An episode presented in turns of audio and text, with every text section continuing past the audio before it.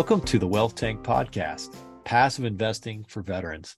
Our mission is to educate, inspire, and motivate you to reach your goals of wealth and freedom. Today's guest is Mike Cavaggioni. Am I saying that right, Mike? A Good veteran job. And a retired U S Navy officer. Mike is a licensed realtor, a financial coach, a real estate investor, and a podcast host. Near the end of his Navy career, he shifted his focus to financial independence and entrepreneurship. Mike started investing in real estate and working his other side hustles to create passive income, and he became financially independent by age thirty-eight. That's an amazing bio. Thanks for joining us, Mike. Uh, thank you for, again, like I said, it, uh, tell us more about your story, how you got started, uh, what you, what was your life like in the military, and that that journey to where you are now. I'd love to hear more of that. Sure. All right, Noel. Uh, thank you again so much for having me on. Now, I, like your co-host uh, who's not with us today, am a native New Yorker, uh, so I can talk forever. So shut me up whenever you need to, because uh, I could just keep going. Um, All right. But yeah, so I'll I'll start back at the beginning. I'm originally from Long Island, New York. That's that's where I joined the Navy out of. Um, and I served in the Navy for twenty years. I did uh, multiple deployments. I was on uh, one, two, three, three different ships, did a boots on ground deployment with uh, Naval Special Warfare, which was a, a life-changing experience. Um, and just, just an overall really well-rounded career in the Navy. Um, I spent most of my time in the service in Norfolk, Virginia, and Virginia Beach area, uh, where, where most of us wind up. And uh, the whole time I was trying to leave, and I couldn't leave until it was like closer to the end. And I, I got orders to Hawaii, came out to Hawaii, loved it here, and said, you know what, I'm going to try to get another tour here and then retire, which is exactly what I did. So I retired at twenty nice. years and five-ish months and change. Um, so yeah, it was, it was a pretty good, pretty good ride. I was enlisted for nine and a half years, then commissioned Uh, as a limited duty officer, did my last ten and a half years uh, commissioned, and uh, really enjoyed it very much. So I first got into real estate actually at a, at a much younger age, but I just didn't really do anything about it. Right. So my uncle taught me about real estate. He, he talked to me about it when I was really young in the Navy still. Um, and he would tell me, you know, he was working for the state of New York as a corrections officer in upstate. And he was buying properties up there. And he's like, you know, hey, you know, my big thing is when I retire from the state, I just want to collect rent. It's like, that's what I want to do. And uh, well, guess what? He's retired from the state, and that's what he does. He collects rent, and and he loves it. Um, most of his properties are paid off. And whenever he needs something, he'll either do a cash out refinance or sell a property if he has to. Um, and and he's in a pretty good spot, you know. And I was like, man, that that is really cool. That that's something I'm very interested in myself. So I became an accidental landlord in, uh, I would say, two thousand eight-ish, two thousand nine-ish, right? I bought my first property in two thousand seven. It was my primary residence. Uh, lived there for about two years, got orders, went back to Norfolk, Virginia. This is when I was on recruiting duty. So I was in the Shenandoah Valley, beautiful area in Waynesboro, Virginia. Um, anyway, I get stationed back in Norfolk, and uh, couldn't sell the house because obviously I bought it in two thousand seven. And it is now two thousand nine. We all know what happened in that two thousand eight, two thousand nine timeframe. Um, yeah. So I was like, oh, great. What do I do? It was on the market for about a year um, before I just decided to pull it off and find a renter. Very hard to find a renter. Had another recruiter buddy of mine that was looking to move into a bigger place. And I said, hey, move into my place. It's a four bedroom, you know, it, it, it'll be much better for your family. Um, I knew I was going to eat a loss no matter what. So I was losing almost four hundred dollars a month uh, with my buddy renting it for me um, versus what my mortgage payment was. So that kind of really hurt a lot. Um, yeah. Fast forward to two thousand twelve, I wound up short selling that property because the value just never came back. So I bought it in two thousand seven for two hundred fifty thousand dollars. I sold it in two thousand twelve for one hundred fifty-seven thousand dollars. So, oh, wow. Really, really sucked, and uh, had yeah. had to eat that uh, that debt. Right now, I thought I lost my V A eligibility because of that. Right, because you know the V A covers so much of it, so much yeah. of the loss. Well, I was very lucky because when we got out here to Hawaii, we said, "Hey, we want to buy a house, And uh, I'll just give you a little bit of backstory there. What we did before we came to Hawaii is we focused on getting rid of all of our consumer debt, credit cards, personal loans, everything. We paid all that off and we saved up to forty thousand dollars. We get out here to Hawaii, we buy our home, and well, we were buying our home and called the, the, the V A hit us up and said, hey, um, your record's flagged. Like, I'll stop right now. Okay. Turns out, um, you know, our record was flagged because of the short sale. And we were really lucky because the lender that we had originally filed the paperwork on the one hundred eighty-first day. It has to be done within one hundred eighty days. So oh, wow. the V A looked at that and said, well, they didn't do what they were supposed to do on time. Here's your certificate of eligibility. You're good to go. And I was nice. like, woo! um, Skin of the teeth. yeah, yeah, yeah. So, so we, we got out here to Hawaii, bought our house, and you know, I that that bug was still itching. I was like, man, I I really want to look at real estate again. I was talking to a buddy of mine that was stationed out here uh, with me. We were previously on the Theodore Roosevelt together, and um, you know, at the time, I think he had like twenty-seven or twenty-eight doors. And he's like, yeah, Mike, come over for lunch, you know, bring your wife. Let's, uh, let, let's talk this out. Cause the big thing was selling my wife on this because she was still really upset about what happened last time. Uh, we yeah. had a renter and, and how that went down. So, um, I found a couple duplexes back in Chesapeake, Virginia. I, I brought that stuff with us when we went over there and said, hey, look, here's some of the deals that I found. This is what the numbers look like. Did I do this right? All that good stuff. And two out of like the five of them were like actually pretty good deals. He's like, hey, these two are really good, you know, roll, you know, flip a coin or, or get them both. So I said, okay. Um, so we wound up picking one. We, we bought this duplex, and uh, this was like in November two thousand nine when we were looking at all this. Uh, we didn't actually close on the property until February fifth, twenty twenty. Right now, what happened the very next month? Right, COVID, COVID lockdowns. Thought, yeah, somebody's telling us that real estate's just not for us, but we persevered. We pushed through. I had my upstairs tenant couldn't pay rent. Downstairs tenant was Section Eight, which was covering most of the cost, which which worked out right. So we weren't like completely dying this time. So we, um, I wound up, uh, you know, not getting paid from my one tenant for about seven or eight months out of the year.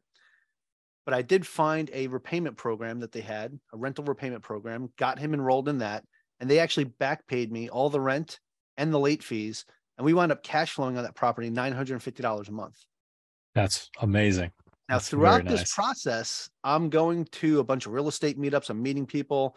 Um, now at this point, they're all on Zoom. So I'm, I'm sitting through a lot of Zoom seminars. Um, and I started going to this one on multifamily. And I was really paying attention to what these guys were saying. And I was like, I really like this because I'm still active duty. It's hard for me to really be active. Like this property that I had back in Chesapeake is kicking my butt. Every time there's something wrong, I'm doing everything sight unseen. We're not allowed to fly off the island because of COVID. So I can't even go over there to look at this. I've never even seen or touched this property. And here it was, I owned it and I couldn't do anything about it. So I wound up selling that property for a profit now a year later, and got into my first real estate syndication as a limited partner uh, with this group that I really came to know and trust because uh, actually uh, a couple of the guys in there were veterans, right? Or actually they were still active duty at the time and they were just crushing it. And I said, man, I, I'm really digging this. So um, got involved with them. And then I wound up getting into two more um, shortly after that. And I realized, I quickly realized that this is, this is pretty cool. Like that next year when I got my K ones and I went to go file my taxes and I said, oh, look at this huge loss I get to claim. Like yeah, that was awesome. Significant. And I think that's a side of it that a lot of people don't see um, that, that L Ps that, that a lot of people don't realize that L Ps get to benefit from is you get the, the benefit of actually being a owner of that real estate. And a lot of people Absolutely. don't realize that. So anyway, yeah. I know I'm long winded, but that was my journey into getting into yeah. real estate. I'll catch my breath now.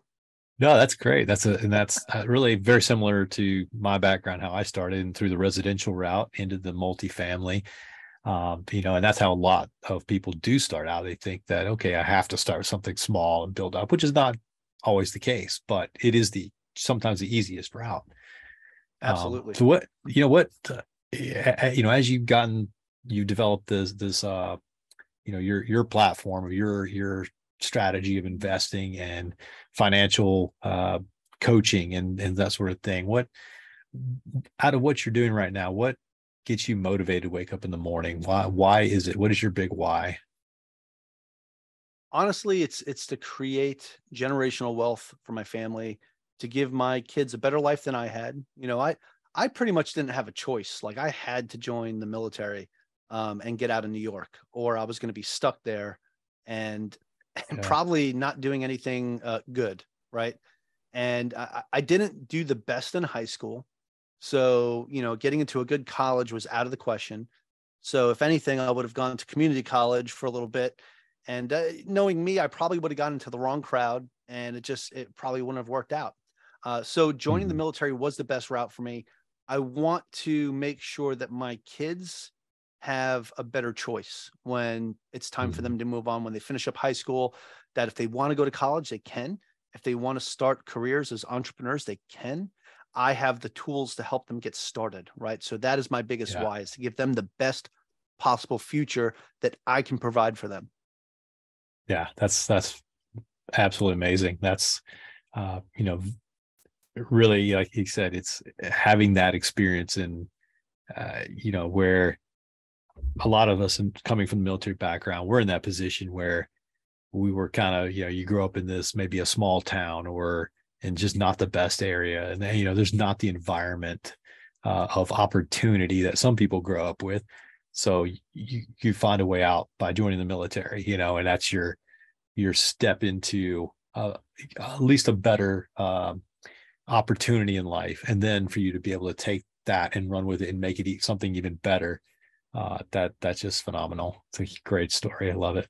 So, uh, you know, and, and then, you know, as you, uh, as you've been doing this, you know, what, I'm sure you've come across, you've talked to a lot of veterans, and what advice do you give them? Uh, to, so if they're about to transition from the military, or maybe they recently transitioned, what advice do you give to them for their, you know, financially, or to, if they're looking to also build that passive income and that generational wealth, like you're saying? Well, as a recently transitioned veteran, uh, you know, the the biggest focus, I think, especially when when getting out, transitioning, whether you retired or you're just exiting the military, is to make sure your finances in, are in order, because I it's almost guaranteed that stuff's going to get messed up on the way out the door.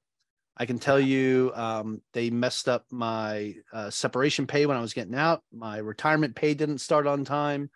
All that good stuff. My V A stuff didn't finish on time. So there's a lot of stuff that happens in that transition. So what are you going to do to make sure that you're safe there? Thankfully, you know, I had a H E L O C on my property that I, I also do, um, you know, velocity banking as well. Right. So mm-hmm.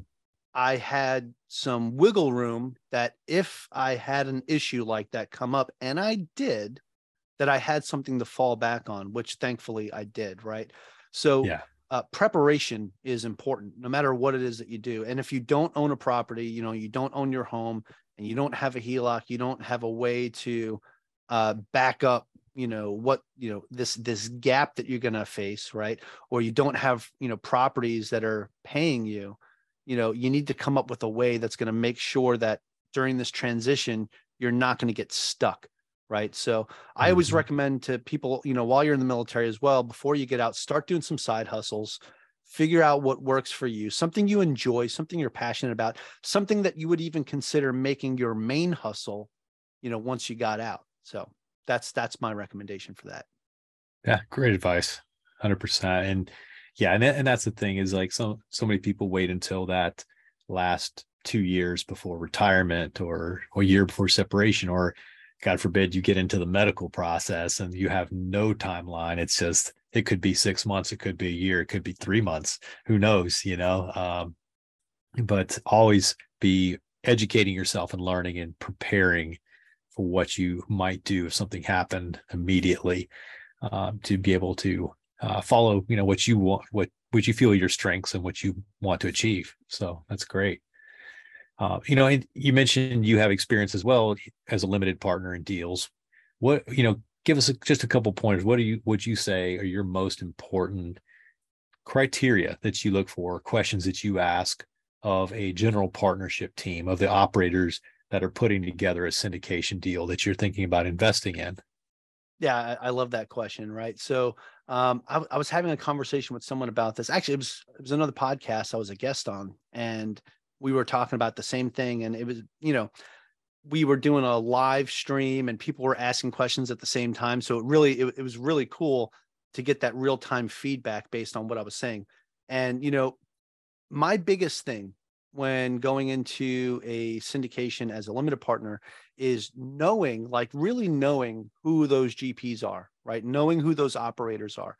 Um, it's not just attending one or two of their seminars and, and, and looking at the, the PowerPoint presentation and saying, oh, okay, yeah, cool. These numbers look great. I'm in, right?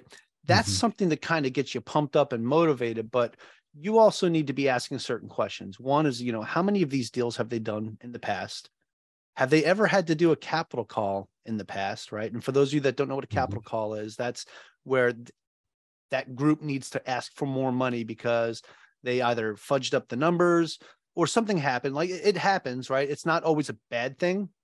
Like, uh, you know, one of the deals I'm in right now, we had an issue where we ran into that whole lumber shortage, right? Shortly after oh, yeah. we started renovations on that project, The, we had the, the lumber issue, the, you know, the price of lumber shot up. Then we had the supply chain issues. So that project started off a lot slower. Thankfully, they had enough in reserves that they didn't have to do a capital call because they planned for something like that just in case. So really getting to know those operators, knowing how, how they think, how they plan is huge to, you know, for your yeah. own personal comfort level as well. The other piece of it too is, when they show you a slide deck on, on, you know, presentation on property, guess all that information that's in there um, is great. But the, the, the biggest piece of information that's in there is the name and the address of the property. Go look it up yourself. Maybe go yeah. call some, you know, some people that are managing other similar properties in the area. Ask them what the rents look like, right? You don't want to just go off the slide deck. Okay. You want to see that this is a true value add. And this is actually advice I got from another syndicator as I was getting into my first one myself. I asked her, I said, hey, what do you do to make sure that this is a good deal yourself? And that's what she told me. She said, yeah, I call around to some of the other units out there and just ask the property managers, hey, you know, what is the average rent for this? What, you know, what does the vacancy look like? Those kind of questions, right? And it gives you a good yeah. idea for the area itself. Um, the other thing too is look up what the job growth in that area looks like. Look up what the job mm-hmm. diversity, you know, the corporate diversity in that area looks like. That you don't want just one industry there, right? If it's yeah. military, it's probably pretty safe, right? But we have seen that whole thing with BRAC back in the early two thousands where bases were getting shut down as we were downsizing in certain areas. That can happen. So that's not always a hundred percent bet. Yeah, right? So you want to look for risk. Diversity in the corporations as well. So those yeah. are probably the biggest things you need to look at. Yeah, absolutely. That's, that's really good advice. So I mean, look at it uh, from the same view and the same lens that those operators are looking at it from. You should be looking at it the same exact way. Yeah, absolutely. And you know, we, we, as our team as operators, we, you know, really promote that for our investors. We want to educate and ensure that they are thinking through the same or seeing through the same lens that we are, asking the same questions that we do when we do our market research and our deal, uh, you know, uh, due diligence and, and whatnot. So that's, you know, definitely important. So, you know, we'll kind of change the gears here a little bit. And this is, uh, you know, kind of digging into some, maybe a message or, or a, a theme that you think is very important to you and to society. But if you could have a gigantic billboard anywhere that could reach millions, maybe even billions of people, what would it say and why? The most important thing to do is take action. That's what it would say. Take action. Yeah. one hundred percent. Yeah, I like it. Yeah, that's true. Like you can plan all day. You can run numbers all day. No, listen, so I I have this thing that, that I talk about with other people. Um, I call it my four pillars to building wealth, right? The first one is education. And we we touched on this a little bit with what we were talking about, right? Learning, you know, taking courses, whatever it is, whatever particular thing you want to get into, learn about it first. Read books, educate yourself. The second piece is mentorship and coaching. You don't necessarily yeah. have to have a coach, but you better get a mentor. Okay. You better have somebody that yeah. tells you like, hey, you know, maybe reconsider what you do, or, you know, somebody that you can go to that you can confide in and say, hey, can you, does this look like a good deal to you? Right. If you're just not sure, right. Have a mentor. A coach is great too. And here's the difference between the two. A mentor is going to be the person that you can go confide in. Like I said, right. The coach is going to be the person that kicks you in your butt and says, hey, don't be an idiot. Go do something, you know, go do this, go do that. Take care of what you got to take care of. Right. They're going to be the person that mm-hmm. pushes you. The third thing that you need to do is network and build relationships, right? And there's a difference between just networking and building relationships. Going out to a networking event and handing out three thousand business cards is great if you just want to waste a bunch of paper. Um, yeah. What I always tell people to do is go to a meetup, meet two to five people at a meetup or a conference. If, if it's depending on the size of it, right? If it's a large conference, try to meet up to five people, but really exchange contact information and really stay in touch with them. Even put them in your C R M database. You know, if they have, you know, uh, a kid that's doing whatever, pay attention to that. Like, oh, the, my son Timmy's in a soccer tournament next week and, you know, they're going to States and we're looking forward to it, blah, blah, blah. Call them in two weeks and be like, hey, how did Timmy do last week? Did you guys win? Are you guys going to States? Did you, you know, did you make it? Yeah, you do it. Something like that, they're going to remember you, right? And when a mm-hmm. good deal comes up that that gets thrown in front of them and they're getting involved in something, who's the first person they're going to think to call? Hey, man, this person really remembered me and, and paid attention to me at that meetup. And I think they're overall a good person. Let me see if they want in on this deal, right? So building yeah. relationships is, the, is super important, right? But the fourth one, the fourth pillar, which is the most important one uh, at, you know, of, of them all, is what I said on that billboard. Action. Take action. Because if you don't take action, those other three pillars don't mean squat. You can educate yourself all day. You can talk to mentors and coaches all day. You can network all day, right? It doesn't mean anything if you don't take action. Yeah, that's it. Yeah, yeah, I think we've all seen it where people attend all kinds of seminars. They buy all kinds of books and, and they'll, they'll do all these things, uh, but never actually go out and take the action. And it, it, they'll sit there for years in this analysis paralysis, you know, and it's, uh, it, sometimes it's hard to, when you're starting out, that's, that's very common, but like you said, having that coach or, uh, the accountability partners, they help get you out of your head and, you know, really push you to take that action. That's great. one hundred percent. Nice. So, you know, I know you talked a little bit about, you know, a couple, I guess you could almost call them failures, but hardships that you experienced with some of your, your early real estate investments. But, you know, what, what would you say is probably one of the, we say failures. I tend to want to call them more lessons or seminars because we always learn something from every, every one of them. What is one of your favorites that you probably, I'd say that you learned the most from that is later set you up for success? Uh, you know, first, I just want to preface this with, you know, when I think of failure, I think of, you know, steps, a stairway, right? Going up all the way up to the top of success, right? And you always hear that saying where you hear people say, fail forward, right? And if you fail forward, you're going to fall, you're going to fail forward onto those steps, right? Which means mm-hmm. it's going to help push you continue going the right direction. If you fail backwards, you're going the wrong way. You're going to fall off the, the, the steps, right? So I just want yes. to preface it with that. Now, with that being said, I always look back at what happened to me between that two thousand seven to two thousand twelve timeframe with the first property. And I said, you know, this is, this is going to be it. This is going to be my start into real estate with my primary residence. I was a young E five, twenty, twenty-two, just turned twenty-three years old. And I was like, this, this is going to be the start of my legacy.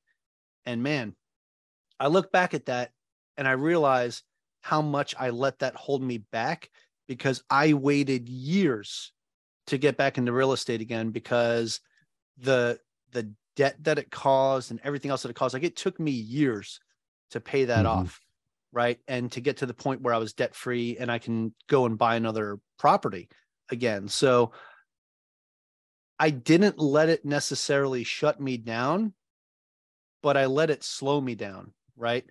And instead of, you know, completely stopping, I, I just started to trudge through, trudge through, trudge through, and eventually was able to get past that.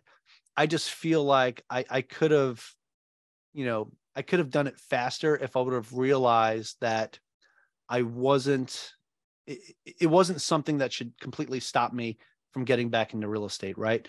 I wound up going back to Norfolk, Virginia, living in base housing or renting because I felt like I couldn't qualify to buy a home, or I felt like there was just too much debt and everything. There was always a way that I could have got back into real estate. I could have house hacked, right? At the time, we we did have, you know, very small children, but I was like, there there was ways to make that work. I just didn't really know them at the time. And I would, if I would have known that, I probably would have went that direction, but that's okay. Everything, I believe everything happens for a reason, kept pushing forward. So I, I would say the biggest takeaway that I learned from this was not to let something that significant completely stop you from pursuing what you want to pursue. It took me a lot longer to get to where I wanted to get to, but I didn't stop. I eventually got back on track and persevered through, so that the next time it happened in, you know, two thousand twenty, when, you know, we had this pandemic and I had this property and, and now I got a tenant that can't pay rent. And it's like, oh my goodness, what's going to happen? I was going to let all my hair fall out. No, it, it's already all gone. Right. What did I do is I said, okay, what's the best way to figure this out? And I found a program to help pay this guy's rent that he couldn't pay back. I just did my research. I, I looked and I found this. Um, I even filled out all the paperwork for him, sent it to him and said, hey man, just sign it and turn it into the office. And even that was pulling teeth. It took two weeks to get this guy to sign this and bring it to the office. Even though I told him, like, this is going to stop you from getting evicted, because guess what? Once this eviction moratorium's up, buddy, you're out. Like, you haven't paid me rent in seven months. You're gone. Right. So yeah, it, it was, it was, I think it, it was definitely something that um, I, I learned a lot from. That again, the next time I was faced with such a big, I guess, failure, I guess you could say, or big challenge, it didn't drive me to failure. Yeah, that's great. And I, th- I think another lesson I see overall out of that is perseverance. Like you said, it's just, you, you're going to have, you're going to get knocked down, but you keep getting up and you keep going after what you know you need to get after. And uh, that that's, that's huge. That's, uh, that's the key to success. one hundred percent, man. So, you know, and moving on to a, another question here, you know, in the last, uh, you know, it could be five years, three to five years, fairly recent, what might be a new belief or behavior or habit that you've adopted in your life that is giving you the most improvement? Mm, that's, that's a good question. Uh, probably something, I guess a habit would be, Uh, I, I started journaling, you know, um, at night and in the morning, um, giving myself daily affirmations. Uh, you know, I, I'm not big on the whole, like, oh, if you speak it in tr- into truth, it'll happen. But manifestation can can really be a real thing if you yeah. push and persevere with it, right? Like you said earlier, right? The perseverance piece. If it's something you're constantly telling yourself, you start to really believe it. And once you really believe it, you're going to take the steps to achieve it, right? Yeah. So I would say that's one of the biggest things that that's changed for me is, is doing, is doing that, right? Those, those daily affirmations. And um, it, it's really helped me with my mindset, right? Because that's one of the biggest things I think that people struggle with. The biggest battle isn't, you know, where am I going to find the money? Where am I going to find the deal? The biggest battle is up here. It's the, the real estate between these two things right here, between your ears, right? yeah, that's, that's the it. most important real estate you could take care of.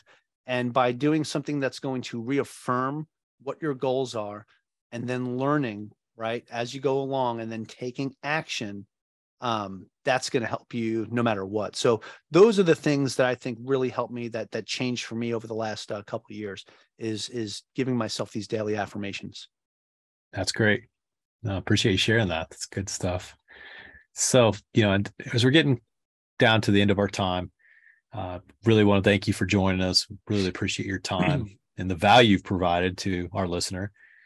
Uh, you know, what, what, what uh, could you, you know, if a listener wants to contact you, what is the best way that they can reach you? Sure. Yeah. It's, it's uh, pretty easy. Um, all my links are on my personal website. It's just Mike Cavaggioni dot com or the Mike Cav dot com. It'll redirect you there. It's easier, right?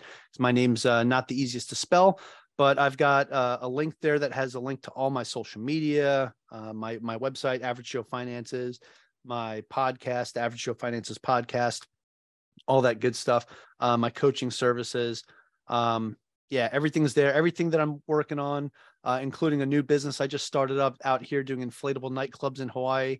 Um, there's links to all that there. You can check it out and see what I'm all about. Awesome. Great stuff. No, it's, and we really appreciate this. Uh, you know, I, I know the, our listeners uh, have, have gotten great value out of this. I've gotten great value out of this. And, uh, you know, we want to thank you, our listener, for taking the time to listen to the Wealth Tank podcast.